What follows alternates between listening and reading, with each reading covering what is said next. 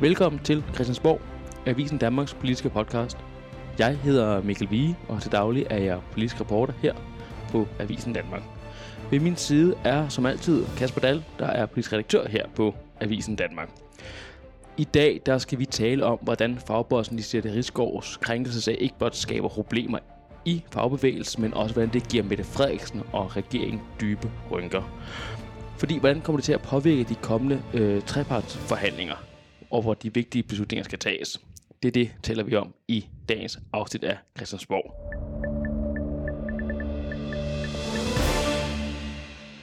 Det er lidt krænkelseshistoriernes tid her i dansk politik for tiden. Det må man sige.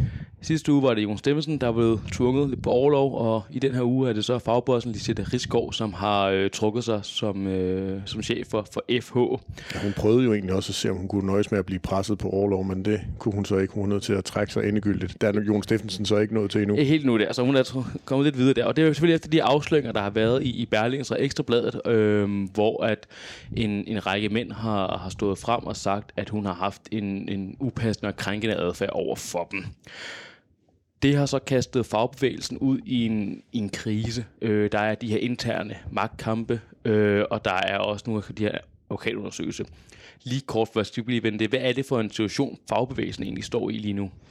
Jamen, fagbevægelsen står jo i den situation, at de mangler den samlende fælles repræsentant for både de privatansatte og de offentlige ansatte. Det er jo det, der sådan er udkommet af den sammenlægning, man havde af LO og FTF, at man ligesom fik en stor, stærk stemme, og den stærke stemme har jo så været personificeret ved at være Lizette Risgaard, og når man så piller hende ud af ligningen, jamen, så mangler der selvfølgelig en stemme. Nu har man jo så placeret første næstformand Morten Skov i den position, men han er jo kun konstitueret i positionen, og man afventer jo så, at der kommer den her advokatundersøgelse og resultatet af den, inden man får indkaldt til en ekstraordinær kongres, hvor man så kan vælge den næste formand for FH.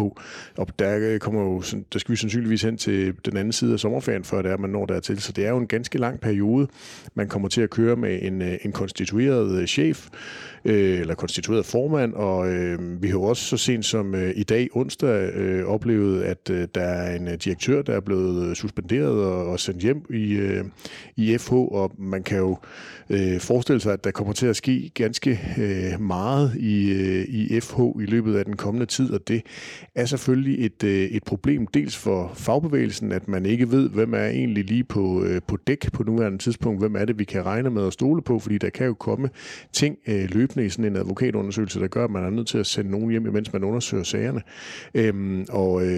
Og det kan jo... Altså, det kommer jo ikke til at handlingslamme organisationen, fordi når der er en, der forsvinder, så er der altid nogle nye, der træder ind i stedet. Men det vil alt andet lige have været... bedre for fagbevægelsen, hvis det havde været de velkendte ansigter med forbindelseslinjerne i orden ind til regeringstoppen på nuværende tidspunkt, fordi vi går ind i en interessant periode. Ja, klar, fordi det, man også har været efterspillet i det her, det var jo netop, som du sagde, der var jo lidt dramatik om, hvorvidt Lizette Risgaard skulle afvente hendes fremtid foran den her advokatundersøgelse. Men så valgte HK-chefen Anja Jensen at trække støtten pludseligt. Og det har der været... Hun var den første i hvert fald, så kom der jo flere efter hende. Og det var egentlig efter min forståelse, der har egentlig været et møde om, hvor der var blevet aftalt, vi venter den her advokatundersøgelse. Mm-hmm. Det har også skabt splid mellem Dansk Metal og HK især, og også Fora er også kommet ind og kritiseret at den udvikling, der skete lige pludselig. Hvilken betydning har det, at de nu også internt strides lidt op? Hvordan, ikke om beslutningen var den rigtige, men i hvert fald er den blevet taget for hurtigt måske. Jamen det er jo en ekstra dimension i det hele. Jeg tror i virkeligheden, at fagbevægelsen er jo sådan en rationel organisme, selvom det er en masse forskellige selvstændige forbund, så handler det jo i virkeligheden for dem om at få mest mulig indflydelse. Og derfor skal de jo nok være der, når politikerne kalder, og de skal nok sørge for at forsøge at gøre deres indflydelses gældende i de rigtige fora. Men der vil jo være en eller anden form for evaluering, man er nødt til at lave i fagbevægelsen efter det her forløb, som ser noget tumultarisk ud, når man på det ene tidspunkt en morgen beslutter at køre en proces, og så er der nogen, der vælger at gå ud og kortslutte den, og så kommer der x antal snebolde, der ligesom ruller videre derfra, og det så ender i den her kulmination med Lizette Risgaard, der trækker sig som formand, og man så skal i gang med at lave et nyt midlertidigt setup. Så der vil på et eller andet tidspunkt skulle laves en evaluering, hvor officielt den så måtte blive, det må tiden jo ligesom vise, hvor det er, at de her selvstændige fagbosser er nødt til at sætte sig ned og få kigget hinanden dybt i øjnene og finde ud af, om det er sådan længe de vil samarbejde på, eller om det mere skal være, at når vi laver en aftale, så er det også en aftale, vi står på mål for. Men viser det ikke også, hvor betændte de her MeToo-sager er i dansk politik? Fordi det er ofte til dem, der også kan få folk til at falde fra deres magtpositioner, hvor det for eksempel for træk tråd til Jon Steffensen-sagen igen, der var en del sager på ham, men det var først, at den her sag kom. Og sammen med Lizette Risgaard, som har en stor magtposition i dansk politik, hun kunne heller ikke overleve det her. Viser det ikke, hvor stor betydning de her sager har? Det viser i hvert fald, at der er en særlig dynamik i de her MeToo-sager. Vi har jo også set det tidligere med Frank Jensen, overborgmesteren i København. Vi har set det med Nasser Carter, det daværende konservative folketingsmedlem, og vi så det jo også med Morten Østergaard, den daværende politiske leder for Det Radikale Venstre. Så der er en særlig energi i de her sager, hvor det oftest kræver en eller anden form for konsekvens ganske hurtigt. Og der kan man sige, der er Moderaterne jo i virkeligheden et glimrende eksempel på den partikonstruktion, der er der, hvor der er en formand, en partiejer, som Inger Støjberg ynder at kalde Lars Løkke Rasmussen for, og der er det Lars Løkke Rasmussen og hans måde at håndtere kriser og kritik på, der er definerende for, hvordan man gør det, og der er endt Løkke jo så med at vælge den der orlovsmodel, velvidende at Jon Steffensens handling, altså beskeden til den 19-årige unge medlem af Unge Moderaterne, jo ikke forsvinder på de 5 måneder. Så det er jo sådan et eller andet håb om, at enten kan det lykkes at genopbygge den der tillid, som Jon Steffensen er blevet bedt om i Moderaterne, eller så vælger han selv at træffe beslutningen om at nedlægge sit mandat og forsvinde ud af politik, så suppleanten kan få et permanent sæde i Folketinget, eller at verden er et andet sted om 5 måneder, og vi så ligesom lidt alle sammen har glemt det. Det sidste tror jeg bare ikke kommer til at ske, fordi der netop er den her særlige dynamik i de MeToo-sager, som ikke gør, at man kan håndtere dem på andre måder, end man normalt ville kunne køre almindelig krisehåndtering, som Løkke jo er verdensmester i, fordi han har prøvet det så mange gange selv. En grund til, at jeg har valgt det her emne i dag, det er også fordi, jeg er blevet lidt nysgerrig, og som den kritiske journalist, jeg agter at være, så jeg er også lidt kritisk over for dig, fordi du har skrevet en analyse. Du er altid velkommen, Mikkel. Den her uge, og der har du skrevet, at regeringen græder tørre tårer, men det giver problemer for Mette Frederiksen. Hvordan kan regeringen på den ene side græde tørre tårer, men samtidig have ondt i hovedet? Det er jo et rigtig godt spørgsmål, så jeg er utrolig glad for, at du stiller det til mig, og så skal jeg forsøge at forklare på bedst mulig vis, fordi der er nemlig rigtig mange, det er faldet en kende for brystet, at det her med de tørre tårer fra regeringstoppen er noget, jeg gerne vil stå på mål for. Og det handler jo om Lizette Risgaard som person. Ikke nødvendigvis, at fagbevægelsen er kastet ud i den her krise, som de er kastet ud i, og det er så det, der giver hovedpinen. Men tårerne handler om Lizette Risgaard, for ligegyldigt hvor meget topsocialdemokrater kan lide Lizette Risgaard, fordi hun måske har haft et vindende væsen, eller de har lavet nogle gode politiske aftaler med hende, eller at hun er god til at kunne få trukket fagbevægelsen i en retning, der har været god for Socialdemokratiet, så må man jo også sige, at det seneste halve års tid har Lizette Risgaard virkelig været en sten i skoene for regeringstoppen, fordi hun jo i den grad er lykkes med at få mobiliseret hele fagbevægelsen. Jeg er med på, at det er også de enkelte forbund og de enkelte forbundsformænd, der har en stor del ansvaret for det, men Lizette Risgaard er ligesom blevet personificeringen på den mobilisering, der skete i fagbevægelsen omkring kritikken af Stor Bededag, hvor fagbevægelsen jo dels fik arrangeret demonstrationer, men jo også var bannerfører for det her med at prøve at få stablet en folkeafstemning omkring afskaffelsen af Stor Bededag på benene. Og det er jo i regeringstoppen blevet set som sådan en helt uhørt form for aktivisme, og der må man jo sige, at Lizette Risgaard i den grad var bannerfører for det, efter at man faktisk fra regeringstoppen egentlig havde fået et indtryk af, at man i fagbevægelsen var ganske godt tilfreds med det regeringsgrundlag, der var blevet fremlagt. Der var nogle små ting til fagbevægelsen, som de havde kæmpet for i lang tid. Det her forhøjet fradrag sørgede man også for at få stemt igennem og få Venstre og Moderaterne med på den del. Så på den måde var der jo noget, der skulle få afskaffelsen af Store Bededag til at glide ned hos fagbevægelsen. Det viste sig så åbenbart, da det så kom ud og blev tjekket i virkeligheden, at det så slet ikke var nok. Men og det er det, der er årsagen til de tørre tårer.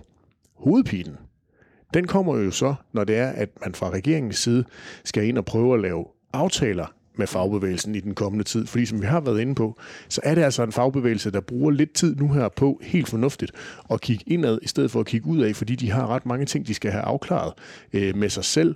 Dels skal de have reddet trådene ud for det tumultariske forløb, der var fra torsdag aften til søndag formiddag, og for den sags skyld også i løbet af 1. maj, hvor der jo også var masser af taler.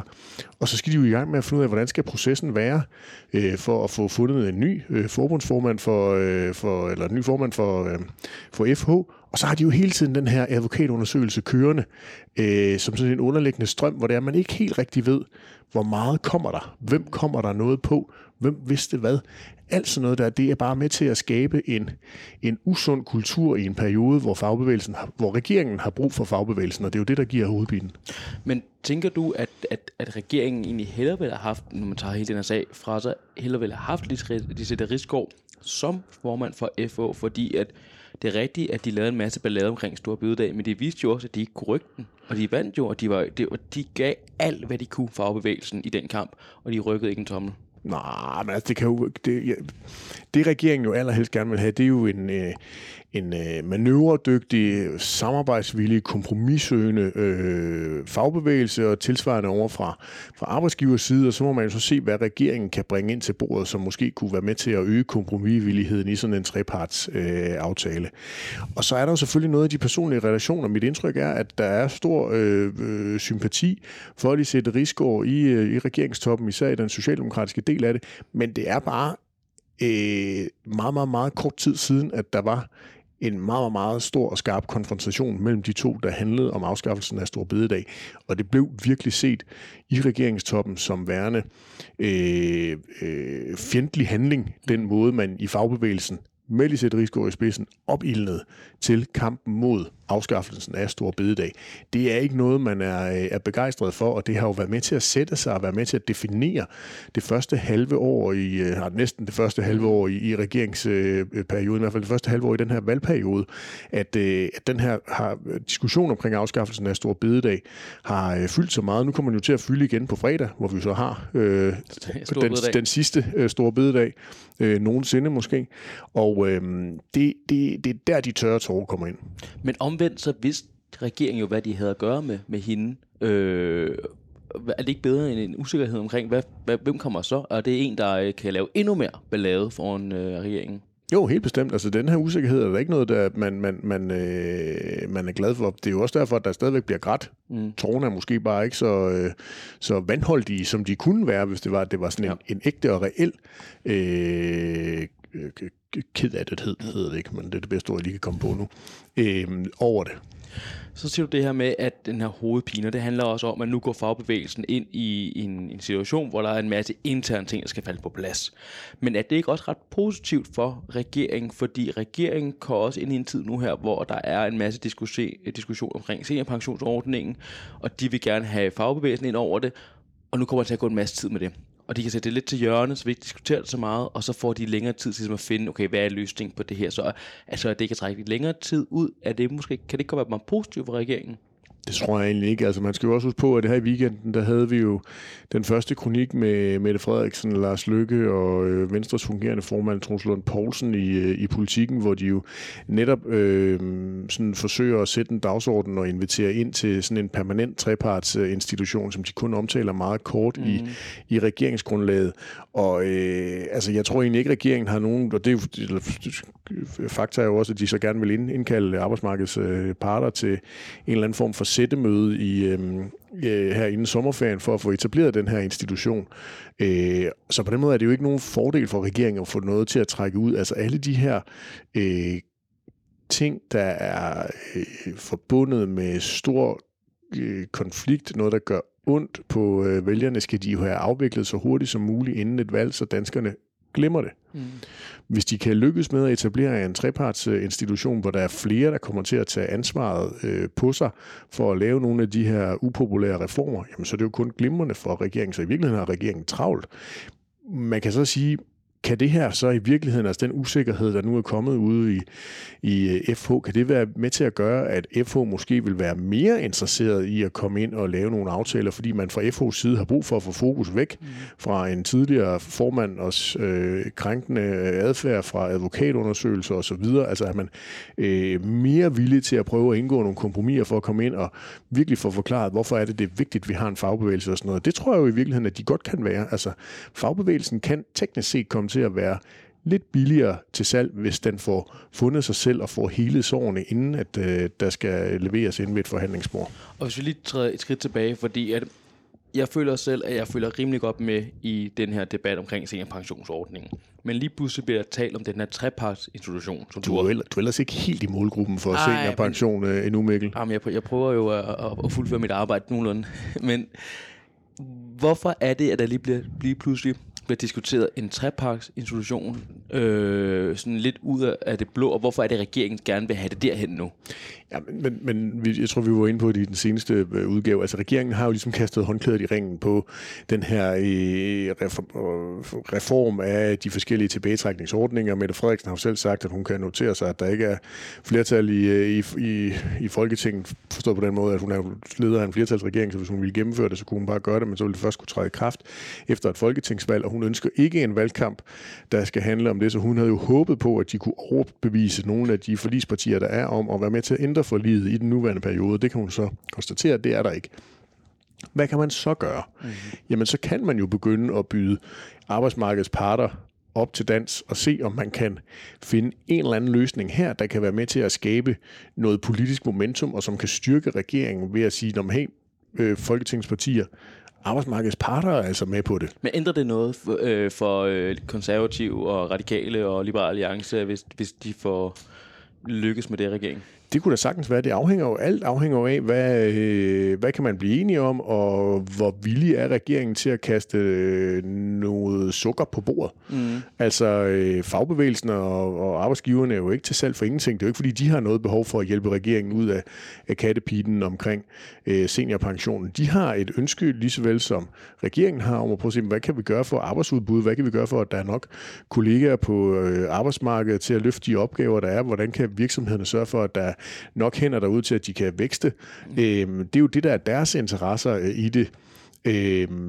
Men det, og det skal de jo forsøge at tage sig betalt for, og der bliver det jo interessant at se, når der engang bliver indkaldt til nogle reelle forhandlinger i den her nye trepartsinstitution. Hvad har regeringen tænkt sig at bringe med ind til bordet? Ja, fordi... Og kan det blive, altså det kan jo heller blive ganske dyrt for regeringen at kunne lave noget på det her område. Det bliver vildt interessant at se, hvordan regeringens tilgang vil være, og hvor langt de er villige til at gå. Ja, for der er virkelig noget på spil her for regeringen, og især Socialdemokratiet, fordi de må vel, hvis de skal lykkes med det her, give et eller andet på Arnepension, eller et eller andet på efterlønnen, og ser det ske. Det synes jeg er alt for tidligt at spå om på nuværende tidspunkt, fordi man kan jo forestille sig mange tænkelige modeller. Det kan jo også være, at man går i gang med at lave en eller anden form for afvikling af det vi kender som efterlønnen i dag, for så at opgradere de ordninger, der er i spil her, Arne Plus-modellen eller seniorpensionen til noget mere, og man kan begynde at tænke A-kasserne ind i det, og det tror jeg, der er rigtig mange socialdemokrater, der gerne vil, men kan de få Venstre og Moderaterne med på det? Altså, der er så mange ting, som slet ikke på nuværende tidspunkt er afklaret i regeringstoppen, og dermed jo heller ikke noget, de kan begynde at forberede ude i ministerierne, og i sidste ende bringe ind til et forhandlingsbord. Så det er alt for tidligt at sige noget om endnu, men det er egentlig, den vigtigste pointe er egentlig bare, at de har stadigvæk ret mange redskaber nede i værktøjskassen, de kan begynde at trække op, og det er jo vigtigt for regeringen på nuværende tidspunkt. Det er ikke sådan, de står fuldstændig afpillet tilbage og ikke har mere at gøre. De kan stadigvæk gøre noget.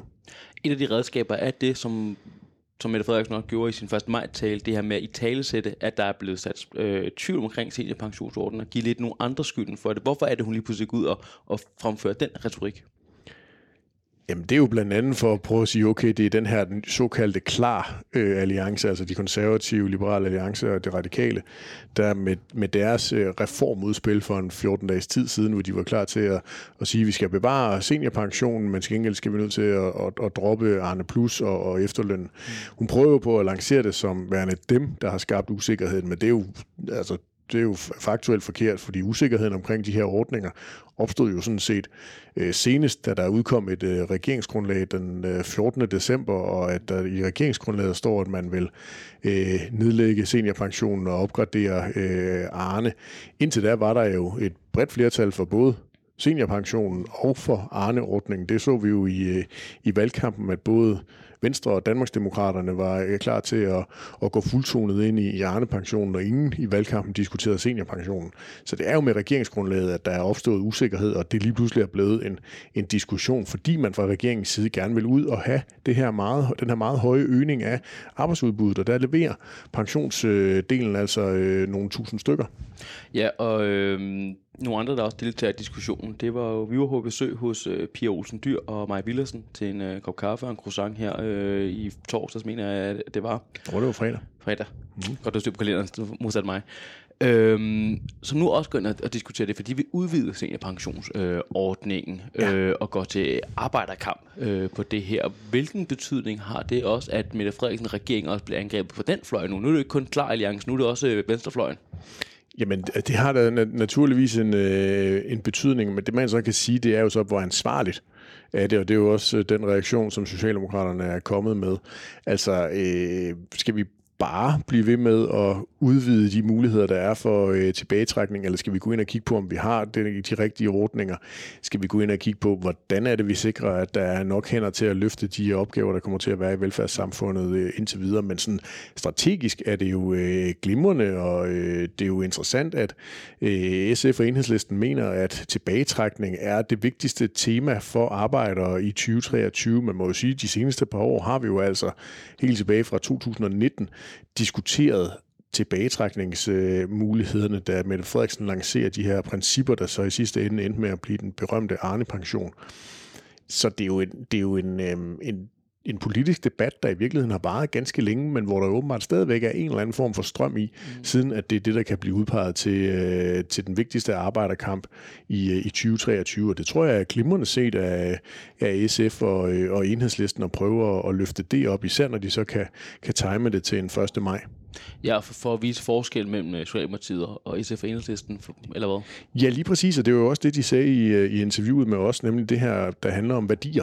Altså, de jo mener, at de har mulighed for at fremføre rigtige arbejderværdier, klassisk venstrefløjs politik, mens at Socialdemokraterne ligesom har ladet sig fuldstændig afideologisere ved at gå ind i den her såkaldte teknokratregering med Venstre og Moderaterne.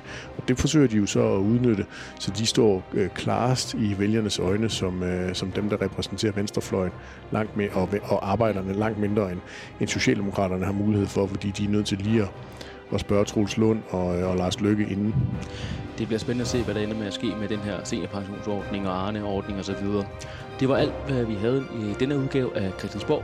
Husk at abonnere og følg os på det sted, hvor du finder dine podcasts, så dukker vi nemlig automatisk op næste gang, du skal lytte. Tak for nu.